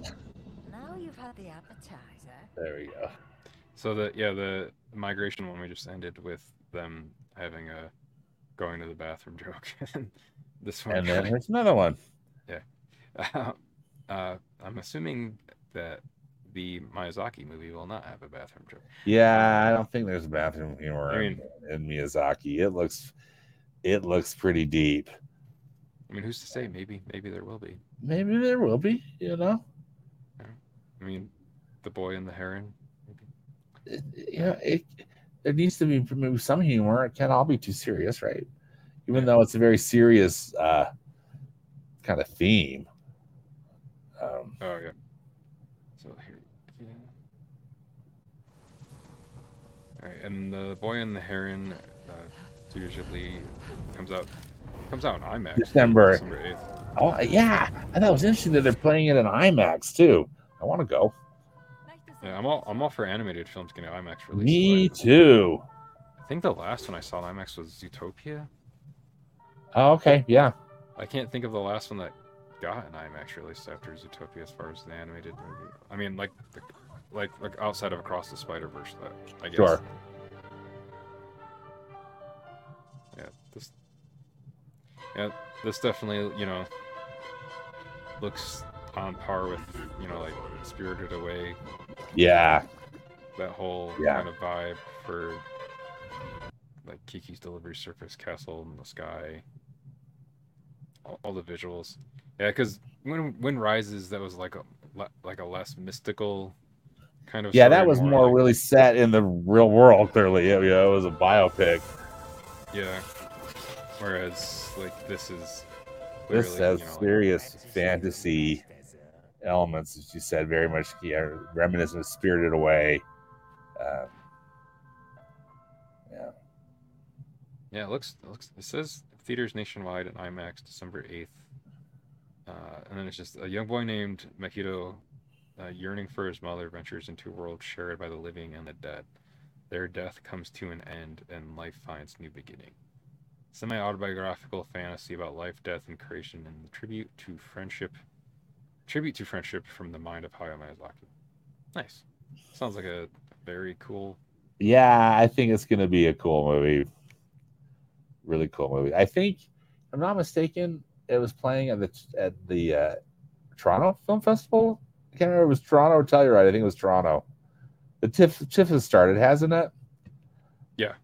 And uh, anyway, I think it was warmly received there. Yeah, I'm looking forward to it. Uh, I know they had been just kind of like promoting like the, like the, they teased the the teaser trailer as they do nowadays. Uh, but yeah, definitely looking forward to that. Uh, so the next one is it's like a teaser trailer announcement thing uh, for season seven Rick, of Rick and Morty. It's coming out October 15th. Uh, seasons one through six are already on Max right now. And what I thought was interesting about Oh, shit, this one finally asking us to do a promo. Took them is that it's only Um, Summer seven's gonna be like, and so, Beth Ex-Morty might finally date Jessica. uh, maybe from the show talking about like potential Old friends. story ideas from this next season, which I was like, huh, interesting because you know who doesn't voice uh, Summer and Beth on the show? Uh, Justin Roiland, who's no longer a part of the show. Uh, but you know who voices Rick and Morty, or who did voice Rick and Morty? Uh, so I'll be. I'm curious to Yeah. see what they'll do on this show because we already talked about it a little while back as far as Solar Opposites with what they did with Dan Stevens taking over for Justin Yeah. Roiland on that show, voice work. Uh, so it'll it'll be because they, they haven't made any kind of hint or announced who who's gonna do it.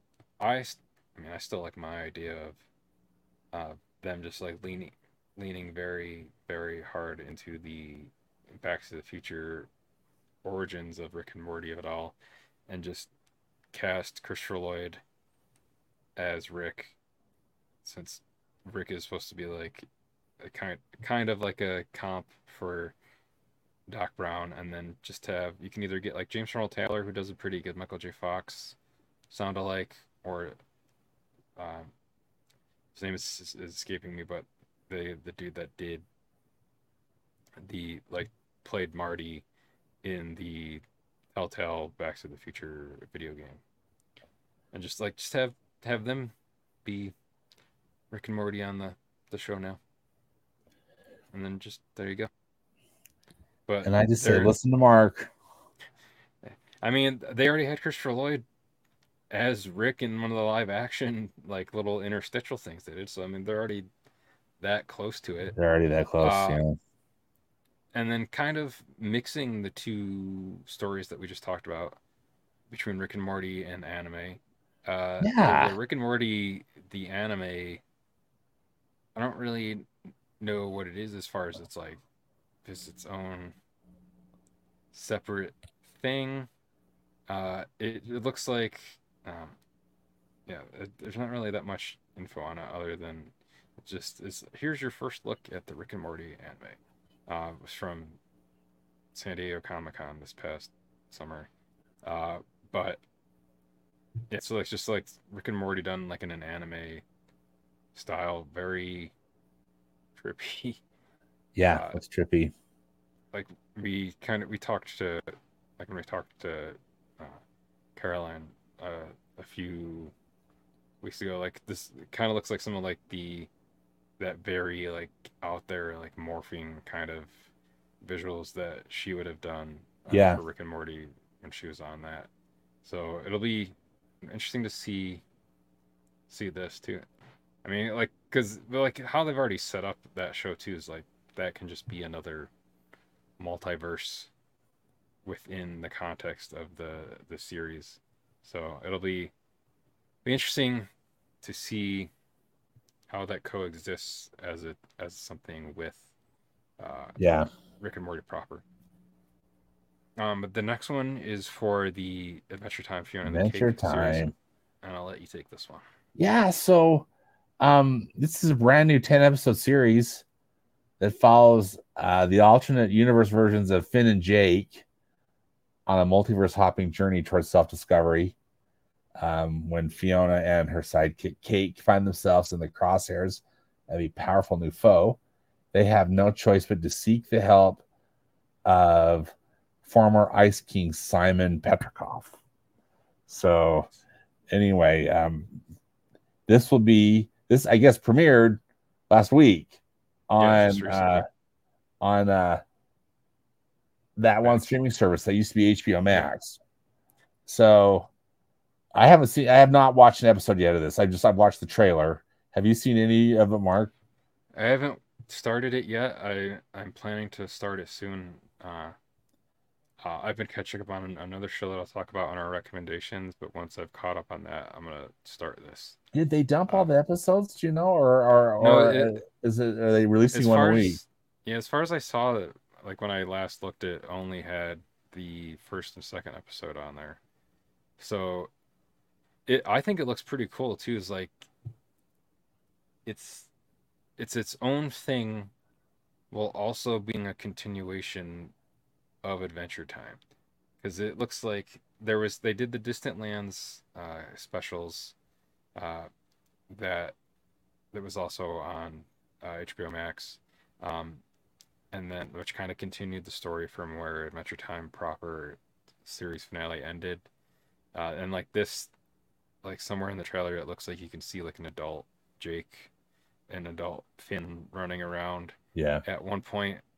So it looks, it like you said, there's like this multiverse thing going on where this seems like a Fiona and Cake from a world where they weren't essentially the just the you know gender swapped versions of Finn and Jake and from a a planet where that all came from. And speaking of uh Kumail Nanjiani from the migration trailer, there was a whole thing that happened with with this show where the character that he voiced in Adventure Time uh, is voiced by somebody else in this, and there's a whole like drama thing that just happened on Twitter recently where somebody from the show had said that they had reached out and were told that he had passed on it, and he and Kumail Nanjiani had replied to that. He's like, "Oh, really? Uh, I was never actually told about that at all." Never So- had that given to me as an option. I'm I'm assuming that uh, Kumail Nanjiani's agent is no longer uh, his agent, probably. Yeah, that doesn't sound good. So, I mean, that's that's also probably another thing that's going on with all like those all the deals that are happening and stuff. So, uh, I don't know, but I I was always a fan of Adventure Time. I liked those Distant Lands uh, specials that they did, uh, and I'm looking forward to this just because with Ad- Adventure Time, I always thought I always would always call that the smartest dumb show, or in the, like like an way to put it. episode Yeah. that was yeah that was like could deal with like existentialism like three minutes later they'd have a fart joke Right, right. and they they did they were able to handle the tone so well that both of those things worked within that the space of that episode uh, so i'm I'm excited for this. All I don't know. I mean, I'm glad that they're finding a way to continue it without milking certain other characters, but trying to find fresh, new kind of takes and things to to do stuff with that universe of, of Adventure Time. Um, so I'll I'll be happy to to see more with uh, Fiona and Cake in that show. But speaking of another season of familiar characters, I will hand this one off to you, Stanford. Yeah, so you know, Marc, as you as you know, I I just watch a lot of like Turner Classic movies and movies. So I have never seen uh I have not seen season one of Invincible. I just have to own up to it. But season two is coming out and new episodes start on November 3rd on um, Prime Video. What's your thought about this? And again, given that uh, you know you you've probably watched it, whereas I haven't. How do you feel about it? Uh, I'm I'm looking forward to it. I, I the animation has been fantastic for the like the first season. Like it, you can kind of see it playing. Here. Yeah, I was impressed with the um, I watched this trailer. Impressed very... and impressed with the vocal cast. Holy cow! Oh yeah, and it's uh, it's like very close to like the lion work and stylings of the the original comics for Invincible that Robert Kirkman did too. And a lot of the again, a lot of the voice cast in this is people that he's worked with either like in The Walking Dead, uh, that uh, you know based on another comic that he did, uh, are in this too. So like Steven Yeun, he was Glenn on The Walking Dead. He now plays Mark on this, not to be confused with this Marc. Uh, but yeah, I, I've uh, like this kind of fits in the same wheel like invincible and the boys kind of fit in that same kind of wheelhouse uh, where um, they're kind of doing separate things while being similar-ish. Uh, I I thought season one was done really well, and then the, there's another there's a special that's out right, right now too that's called Atom Eve, um, which is a special on one of the characters from the series. She got like her they did like an, her own special for her in between season one and season two, so that's already on Amazon Prime right now. Uh, but yeah, so I'm I'm looking forward to this. Helping people. Yeah, there's Adam people try to kill us every um, single day, right? I don't care how old he is. He needs to go down now. Maybe if you train more and complained less, we could get back to saving lives. And so Make him pay for what he did to your world. Welcome, son of... One of the things people notice too is that Josh Keaton is doing a voice here in season two. Uh, also Tatiana Maslany. Uh, but yeah, Josh. So Josh Keaton, Spectacular Spider-Man. Uh, in the comics, Spider-Man and Invincible had a crossover for a comic. Amazon Prime has a special deal with Sony that they can do that Spider-Man can appear in an animated sense on TV for them. So maybe Spider-Man is going to show up in season 2 of Yeah. Yeah. Invincible. I mean, they didn't say that, but I mean, and maybe Josh Keaton, I mean, he's he, he is a he's done plenty of voice work, but that would be cool if even if maybe it's not Spider-Man and they just kind of you know, wink, wink, not because like he showed up in Young Justice playing a character that's like the essentially the DC Comics equivalent of Spider-Man, but but is a villain. Yeah. Uh, and I thought that was like a nice thing that because Greg since Greg Weisman produced Young Justice and also produced Spectacular Spider-Man, that he brought Josh Keaton in to to do that. Uh, so I mean, it'll be Maybe, maybe we see Spider-Man in a season of two of Invincible. My husband. I am a normal human superhero. I wish he was dead too, but not for your sake. Kill first and ask questions later. But yeah, you can see that all all the voice actors and all these people they're gonna be showing up in season two of that. Uh, but yeah, I'm excited for Tatiana Maslany. Yeah, Tatiana Maslany too, because big fan of hers from Orphan Black and then She Hulk more recently too. So Viltrumite against Viltrumite. That has not happened since the Great Purge. Of course, J.K. Simmons. You should have died at birth. yeah. Uh, yeah, for, yes. So if, if if you ever think that you have a, a terrible dad, just go to watch Invincible and then know that that Invincible's dad, um, Omni Man, is probably the worst one that you could have. Uh, okay. but, so the the the last uh se- last animated series we're going to be talking about is another one that's based off of a comic book, uh, and uh, the I like the, the, the funny story behind this is that I don't remember how many years or so ago it was, but back when the film for Scott Pilgrim got released in theaters, there was a they did like a short story uh thing that they released that was like done in the style of the comic uh and it was voiced by the actors from the movie. And i i remember like shortly after that or maybe a few years later after that i had, I had sent just like a random tweet to edgar wright i was like have you guys ever thought about doing an, like an animated series? Uh like you could do one season per per book like maybe each episode is a chapter of the the comic book? Uh and, then he had just replied i was like i think it could be done really well.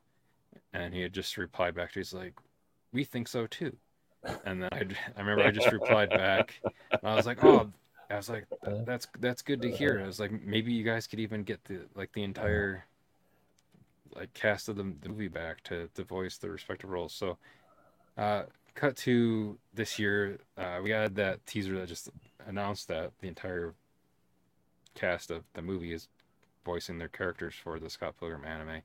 Uh, and then we finally got this trailer more recently, which looks amazing. I think it looks terrific. Yeah, it's it's very spot on to like the artwork from the yeah, yep. books. Uh, and I, I, love all the the visuals to this. Now it's called. I think it like had like a different name. It was like Scott Pilgrim. It says Scott Pilgrim anime, but it says Scott Pilgrim. It says something else on the trailer. Uh, yeah, like Scott Pilgrim.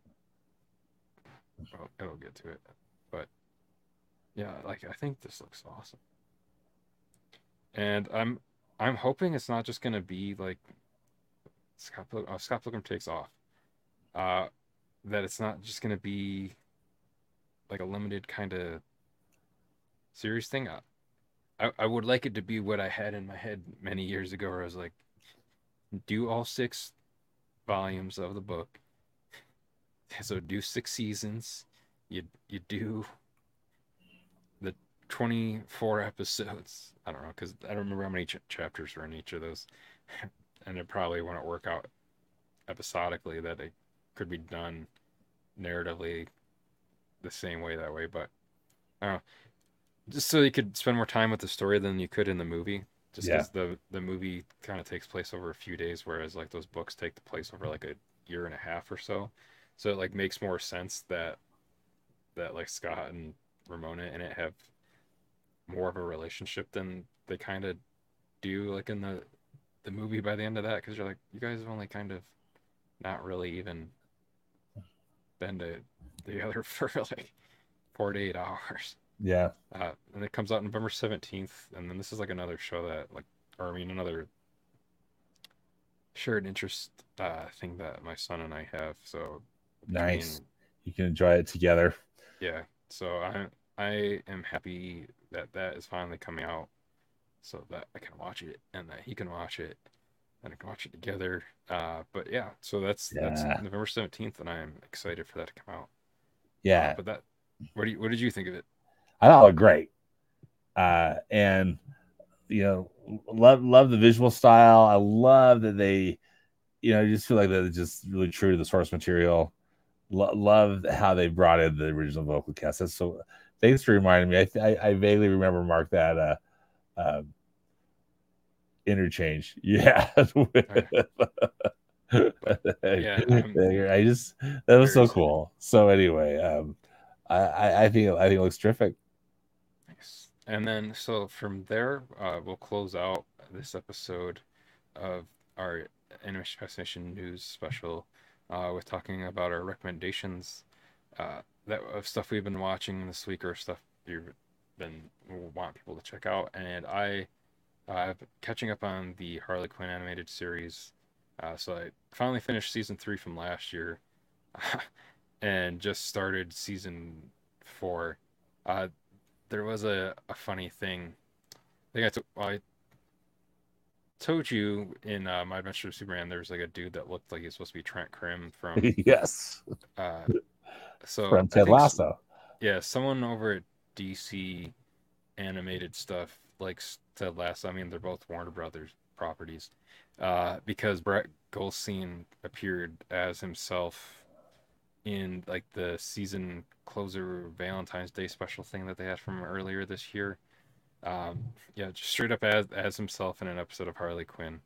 Uh, and then I just started season four of that uh, just today, so I've been enjoying catch up on that. That's like another very smartly written show that's has these very kind of like subversive jokes and like doesn't take itself too seriously. Like James Gunn is even in season three as himself, uh, directing and writing a a movie for Warner Brothers uh, in in season three. So it's kind of like a very meta textual kind of thing. So I, I wonder if he'll still show up and make himself canon to the DCU once that happens. Uh, and then the the other the other thing I would recommend is uh, Ahsoka on Disney Plus, which is a live action series, but it's based off of a character that originated in animation. And we've yeah. Stanford just joined me on Holdo maneuver. It was so much fun to be on Holdo to talk with you guys about. Uh, yeah, so. I, I think Ahsoka is just getting great. So I'm I'm really anxious for this next episode. I think we're going to be in for a wild ride, you know, for these next four episodes. And then speaking of stuff Stanford and I talked about together on shows other than Animation Fascination, I was recently on Movies Past and Present with uh, Stanford talking about a certain fictional hockey team, and Stanford started started watching something related to that. Yes, Ducks fly together. I uh, had a blast, Marc, talking with you about the Mighty Ducks, and uh, hope people can check out that that podcast. And I learned a ton, uh, and so I appreciated that very much. And so I went and checked out the uh, on Disney Plus is the one and only season of uh, Mighty Ducks the animated series that Disney did. It was actually Marc, and you, you you mentioned this. It was the last produced episode for for the Disney Afternoon programming block that used to be on, you know, in the '90s, uh, late '80s and, and '90s. Uh, the the first episode of, of Mighty Ducks the animated series aired in September of 1996, and then it ended in January of 1997. But uh, it's I, I it's fun. It's so it's on Disney Plus, which uh, kudos, you know, to Disney Plus for actually keeping some of their content, right? yeah, not that this Mighty was du- and Mighty Ducks related content at that. Yeah, and not that this was, you know, part of the stuff that they are trying to do the write off for, but uh, it was fun to just to. I loved uh, I just loved everything about it. The production, just because it was just it just reminded me of a, more innocent time. You know, Marc. It just it's just it just was so classic, 1990s. Uh, this is you know the ducks are these anthropomorphic ducks that play hockey. They're also intergalactic. They're from outer space. They've got these enemies that, that come in from outer space. Their home base is the pond in Anaheim, which uh, also happens to have, you know, a great headquarters underneath it for them and their rocket their, ship. Their ship comes out from underneath it, kind of like the X Jet and X Men. Yes. Under the basketball courts. Anyway, I had a blast, Marc. So thanks for always leading me in in the ways of coolness and uh, uh, it's just fun to watch. All good. And I, I think I know we did a Disney afternoon episode like way, way back on Animation Fascination, and I I don't know how much we talked about the Mighty Ducks animated series, but I know that we did because I put it in the art for that episode. Okay, nice. Uh, so if you can find it on our our website, there there's a old episode of Animation Fascination that it is about the Disney afternoon uh, that we did way back when. Uh, but here I'll I'll look it up really quick while I'm doing this. Is that the so that'll that's going to be doing for our episode this week. Uh, don't forget, you guys can find us on the podcaster podcatcher of your choice, uh, whether it's whatever. just search for Animation Fascination. Uh, do like Linktree uh, forward slash Animation Fascination. You'll find us everywhere. Uh, so that Disney Afternoon episode was episode 40. Oh, nice. Uh, and it was March 21st, 2013. So yeah, um, uh, just a little over 10 years ago. Uh, yeah, and that let, let's let's see who was on that episode. We talked about Blue Sky on that episode. Uh, jeez, that's what else we talked. Was about, I on that episode, Marc? Uh, uh, it looks like it was me, Matt, and uh, Vactor. Yeah, because I don't remember. Okay. Being on yeah. again, not that it's anything. I just that might have been before you. Memory. that might have been before you joined, possibly. Yeah, that's what I'm wondering if it was um, before before I joined. Yeah. Cool. Yeah. That. Uh, yeah. So yeah, we've talked about Chip 'n Dale, TaleSpin, Ducktales, Gummi Bears, Bonkers, Goof Troop, Gargoyles, and then Mighty Ducks was the last one. Uh, but yeah, that's. Jeez, March 21st. Yeah, March 21st, 2013. Nice. Uh, your buddy Animation Accommodation looks like liked that post from all the way back then too. He was like our faithful reader and listener, you know. And I, we, I, well, I, you, we appreciate that. Absolutely.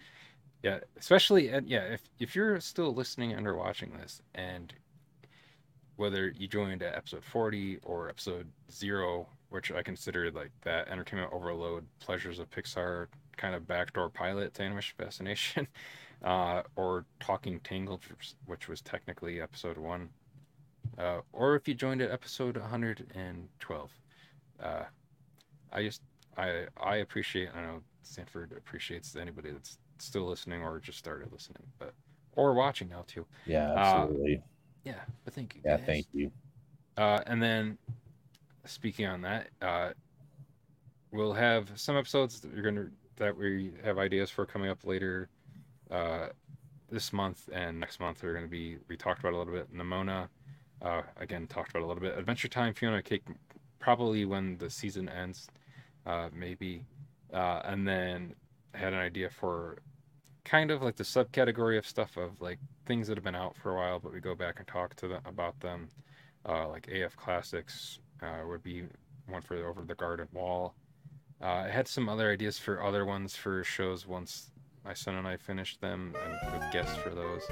Um, but that's just some slight teases of stuff that we have in the pipeline for coming up over September, October, November, the next few months.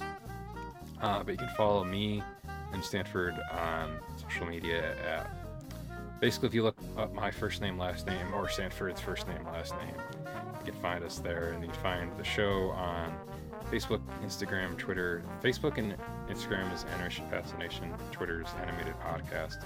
And then you can email the show at Animation Fascination Podcast at gmail.com.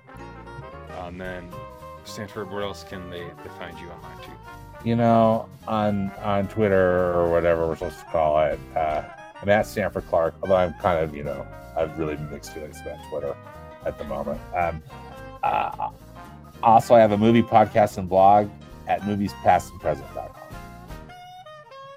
And I'll, and I'll put a, uh, you know, how YouTube videos do the recommendations at the end. I'll put a, like a recommendation to that Mighty Ducks episode there at the end. Yes, absolutely. That was, thanks again, Mark. That was so much fun.